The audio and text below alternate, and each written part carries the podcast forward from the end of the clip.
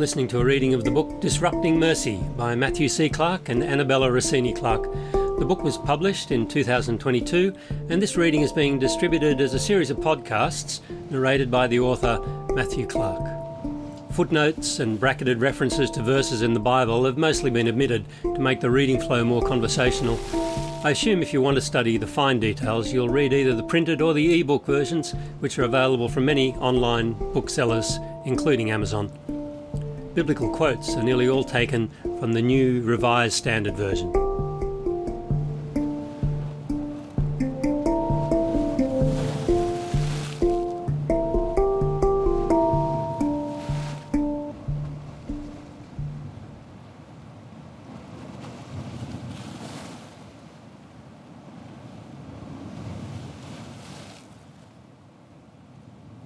Chapter 6 Mercy and Brokenness. An initial thought to ponder. Please listen to Peter Mayer's song Japanese Bowls. There are several versions on YouTube. I've always found this an incredibly moving, even eye watering song. How do you feel about your own cracks? Many readers will be familiar with Les Miserables, a massive 1400 page novel by Victor Hugo that has since been dramatised in radio plays, TV series, more than a dozen movies, and of course the incredible stage adaptation with music by Claude Michel Schönberg. Perhaps the key to this story's ongoing popularity is the way it juxtaposes law and mercy. In this chapter, I use Hugo's portrait of Jean Valjean to help us reflect on the nature of human brokenness.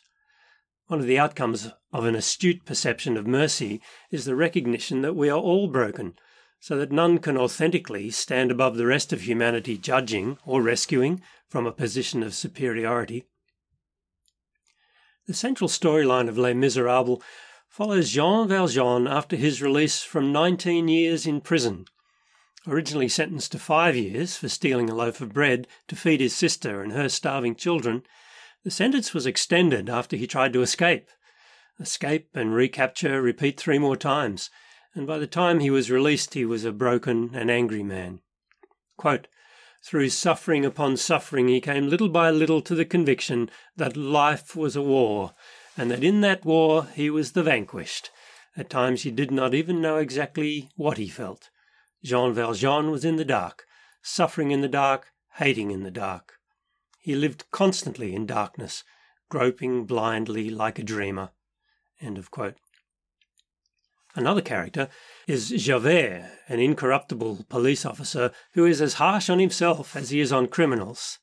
Javert believes Jean Valjean will always remain a morally despicable criminal. After his release from prison, when Valjean skips his parole regulations, Javert hunts him relentlessly for 20 years. I will discuss the character of Javert and his opposition to mercy later, but for now, consider the act of mercy that transforms Jean Valjean's life soon after his release from prison. As Valjean wanders around France, his yellow passport informs everyone that he is a criminal, not to be trusted. In the town of Digne, no one will even give him food or lodging, even though he has money to pay for them. With night falling, he even seeks shelter in a small hut, only to discover that it's actually a kennel, and a bulldog chases him out. Late in the cold evening, he knocks on yet another door and receives a surprisingly warm welcome by the local bishop, Monsignor Charles Francois Bienvenu Myriel. The bishop gives him a meal and a bed, refusing to accept any payment. At 2 a.m., Valjean wakes in his bed and, forever angry at his past ill treatment, he decides to steal the bishop's silver tableware and abscond. He's captured by local police later that morning and dragged back to the bishop's house. Now, an amazing thing happens. Quote, the bishop approached as quickly as his great age permitted. Ah, there you are, he said, looking at Jean Valjean. I'm glad to see you, but I gave you the candlesticks too, which are silver like the rest and would bring two hundred francs. Why didn't you take them along with your cutlery? Jean Valjean opened his eyes and looked at the bishop with an expression no human tongue could describe. Then, turning to the gendarmes, he said, Messieurs, you may go, and the gendarmes left. Jean Valjean felt like a man about to faint. The bishop approached him and said in a low voice, Do not forget, ever, that you have promised to me to use this silver to become an honest man. Jean Valjean, who had no recollection of any such promise, stood dumbfounded. The bishop had stressed these words as he spoke them. He continued solemnly, Jean Valjean, my brother, you no longer belong to evil, but to good. It is your soul I am buying for you. I withdraw it from dark thoughts and from the spirit of perdition, and I give it to God. End of quote. Giving Valjean a meal and a bed is an act of kindness, but the bishop's response to the theft is something more than kindness. The extraordinary generosity and implied forgiveness is an act of mercy, which springs from the bishop's compassion. Rather than being blinded by what others think Valjean deserves, he calls on Valjean to become a better person. Valjean is not immediately changed, but enters a period of confusion, resistance, tears, and reconsideration. He senses a new light shining on him, a light that both exposes the horror of who he has become and gently illuminates a fragile hope. The rest of the book shows how deeply Valjean is transformed by Bishop Myriel's mercy. For the remainder of his life, Valjean demonstrates the same mercy to others in acts of self sacrifice, generosity, forgiveness, and love. Note, however, that this hoped for outcome was not a determinant of the bishop's mercy. If Valjean had remained selfish, deceitful, and angry, it would not have changed the bishop's choice. One last point about Bishop Myriel before moving on. In the musical version of Les Miserables, Bishop Myriel's character is very shallow, with this scene being his only brief appearance. In the book, however, the bishop is the main focus of the first hundred pages. It is Hugo's portrait of a man whose whole life reflects the self giving generosity of mercy. Bishop Myriel illustrates for us a key feature of mercy. Mercy is demonstrated not in single acts of heroism, but through a character developed over a lifetime, out of which acts of mercy, large and small, spring naturally and frequently. Subheading Our own encounters with mercy. Victor Hugo's portrayal of Jean Valjean shows how mercy can drastically redirect the trajectory of a person's life. Valjean is not, however, as extreme a case as it might first appear. As Peter Mayer's song Japanese Bowls reminds us, we are all broken. The most important question is not how to avoid being broken, but what to do with our inevitable brokenness.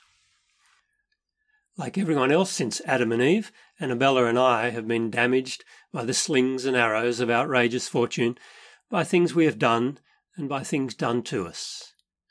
We've been richly blessed as well as deeply hurt, and in the midst of all that we have experienced the gift of mercy and sought to show mercy to those around us. I've been privileged to have friends, family, work colleagues, and a profusion of life experiences that have been positive and nourishing. I've had money, education, and career opportunities far beyond what most of the world experiences. Certainly, there have been challenges, but I'm alert enough about my history to know that whatever I say about mercy is biased by my unearned privilege. That is not to suggest all privilege is unearned, but that so much good just came to me. All of it is a gift, a kindness independent of what I might or might not deserve. Such a life inevitably raises the question of why I am the recipient of such mercy when so many others are not. At times I have extended mercy to others, and at times I have not. After an idyllic childhood on a dairy farm in the lush coastal town of Berry, my high school experience was the most destructive period of my life. I suffered through the ages of 11 to 17 at an all male boarding school on the southwest outskirts of Sydney, a school that seemed to me devoid of love, in stark contrast to the family environment I had known up to that point. The school culture was marked by bullying, the derision of anyone who was different, and the hierarchical bastardization or hazing that is common in many male institutions. With a youthful and idealistic sense of fairness, I actively opposed that culture, often refusing to give in to it as a junior, standing up for the underdog, and as a senior student, calling on others to break the cycle of abuse. The whole experience was traumatic for me.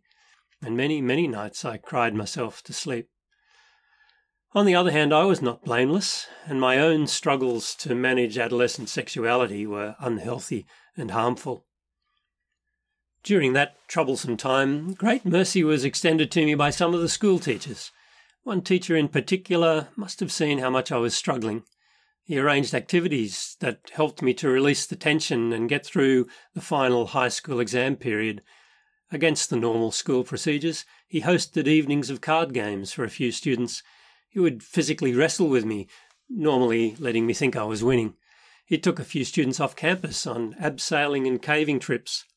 He did not confront any of the challenges I faced or mistakes I was making, but simply gave me his time and his emotional support.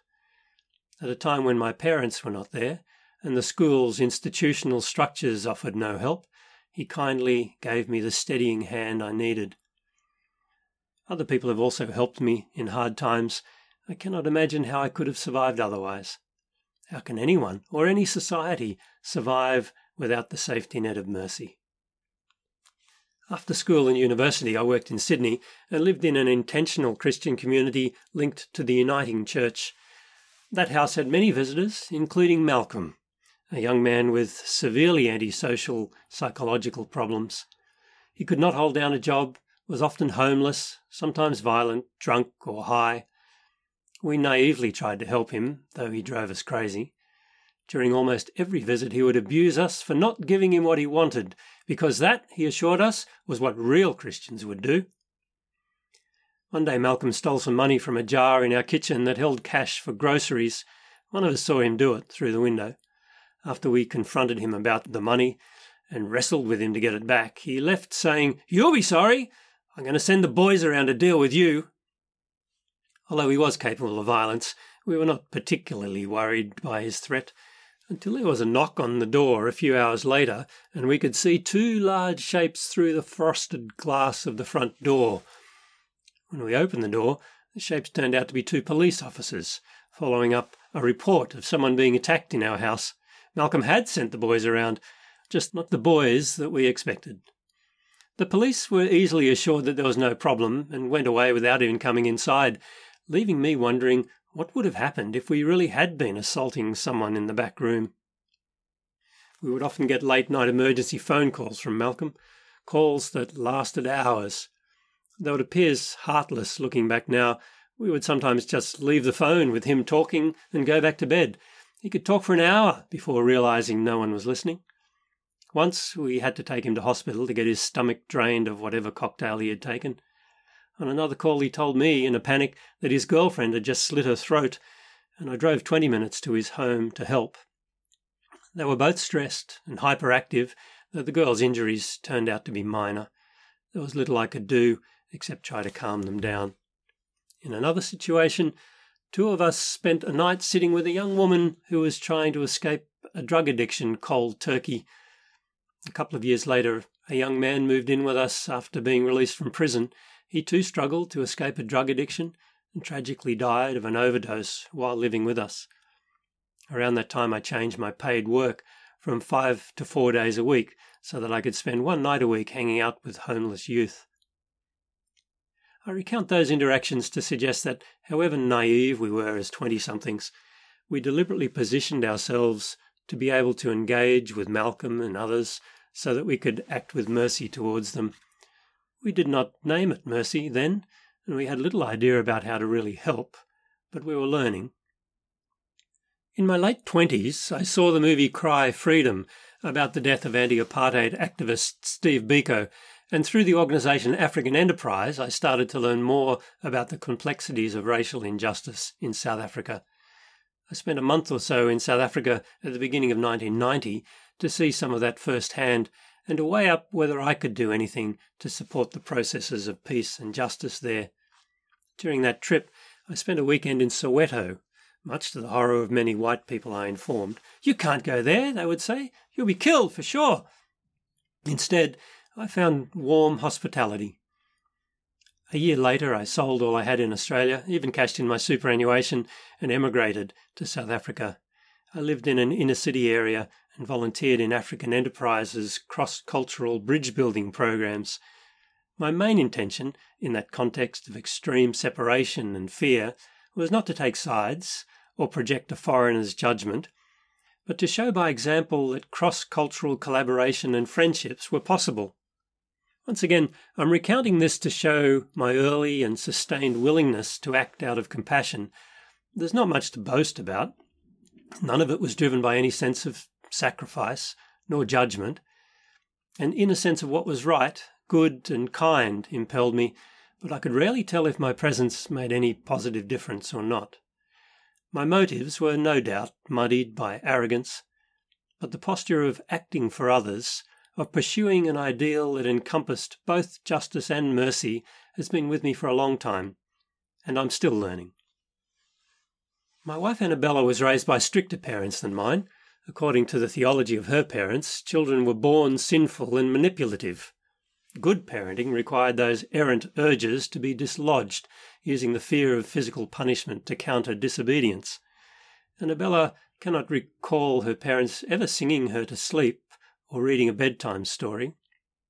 That's not the full story, of course. They were loving and kind in their own ways, and following parenting norms of the day. In fact, in a way that seems paradoxical now, it was their love that motivated their harshness. Annabella recounts two childhood incidents that show her hunger for mercy and the results of her own lack of mercy. On one occasion, when she was about 11 years old, Annabella was left at home with her sister, who was about three, while the rest of her family were at church for a couple of hours. During that time, Annabella told her sister that their parents had died in a car crash and were not coming home. Her sister climbed into her lap and cried, while Annabella assured her she would look after her. The sister was deeply upset, and soon afterwards Annabella told her it was not true and that the parents would be home soon. One important aspect of that story is to try to understand why Annabella acted as she did. To a large extent, she was yearning for comfort herself. She wanted someone to need her, someone who would sit in her lap and be comforted. She needed someone to hug, and who would hug her. Another aspect is the long term effect on Annabella's sister, who later in life recognized a fear of her parents dying. Although she had no conscious memory of the incident with Annabella, did it contribute to that fear? Annabella had never spoken to anyone about her deceit until that time. In her late thirties, Annabella recognized her own shadow side in that childhood event, how her own need for relational warmth and affirmation led her to exploit her sister's emotions. She described this childhood incident to her sister and apologized for it, and her sister offered forgiveness. That forgiving interchange as adults was an important relational step for both of them. Back in Annabella's childhood, another experience highlights the confusion about love and mercy in her mother's approach to parenting. At age 13, Annabella was very excited about being allowed to attend a church youth group. However, two days before the event, she made some mistake that resulted in her being grounded. Her mother would not allow her to attend the youth group. Annabella thought that surely, if she were a model daughter, her mother would relent, have mercy, and allow her to go. For the next two days, she did everything right and offered to do extra chores. But no, it did not matter how repentant Annabella was, a decision had been made. From her mother's point of view, any leniency would undermine her authority and encourage Annabella's waywardness. Since no backing down was possible, the punishment had to be carried out. Annabella was deeply hurt as her brother's car drove off to the youth group without her, confused and angry that her best efforts could not change her mother's decision. The longer term impact was that Annabella gave up trying to please her mother and learned how to dance around her instead. It did not instill the respect her mother intended, nor did it deter manipulation, but encouraged the reverse. The despondency that arose because there was no hope of receiving mercy led to Annabella following rules dutifully and fearfully, but lying to avoid punishment. She found other ways to meet her needs for affection and kindness rather than expecting them from her mother. Both incidents highlight the importance of mercy in our family relationships. Mercy is like the springs of a trampoline that allow the structure to flex and bounce back rather than break. We also need to be retrospectively merciful to our younger selves, because most of us have done things we regret that have wounded others who are dear to us. What is clear from both Annabella's and my experiences is that without mercy, we are all stuck up the tree like Zacchaeus, alone, ashamed, and hopeless. Acknowledging our own shadows, we have learned that we and everyone need mercy. Without mercy, we are lost. But if we allow the gold of mercy to be poured into our cracks, we can embrace our brokenness and become items of great beauty. Subheading Three Macro Stories. Brokenness is a universal part of human experience, though we are each broken in unique ways. A distinctive mark of Jesus' ministry was the way he valued people's brokenness and drew them beyond its effects into a higher purpose. He knew brokenness did not erase the image of God in us and is never the end of our story. The Bible is full of stories, an observation that has fueled countless theological treatises on narrative style, plot, scene, symbolism, journey, and character development. But underlying all the varied plots, authorship, and styles are some recurring themes. These are important meta narratives that provide structure to the many individual stories. Marcus Borg calls them macro stories and suggests that three macro stories are particularly important for understanding how God interacts with us.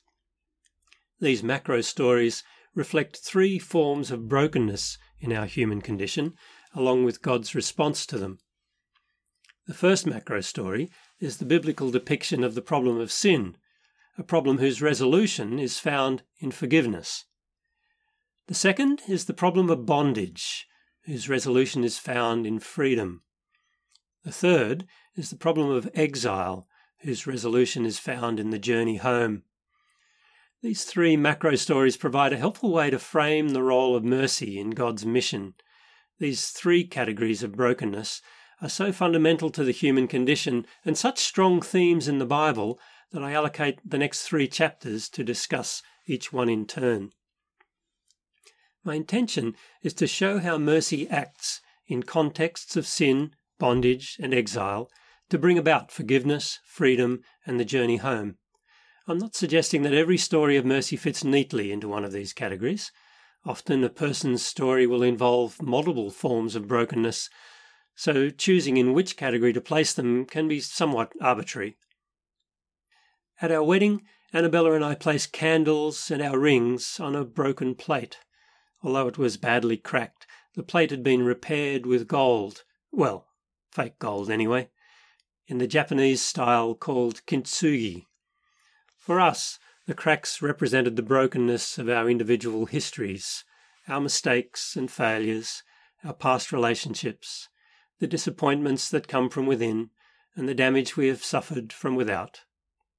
In our marriage, we did not intend to deny or whitewash those past cracks, but to explicitly honour them because they constituted and continue to constitute essential parts of who we are.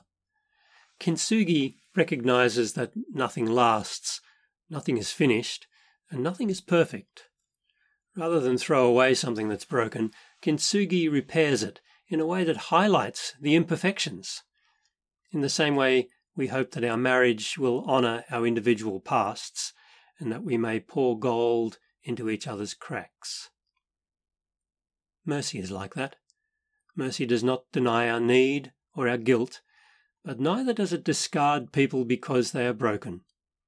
We all need kintsugi of the soul. Mercy is God's gold, painstakingly and expertly brushed into our cracks to make us more beautiful. Mercy gives broken people new life, infused with glory. Subheading Something to consider. How do you normally respond to brokenness in yourself and in others? How would those responses change if they were infused with mercy?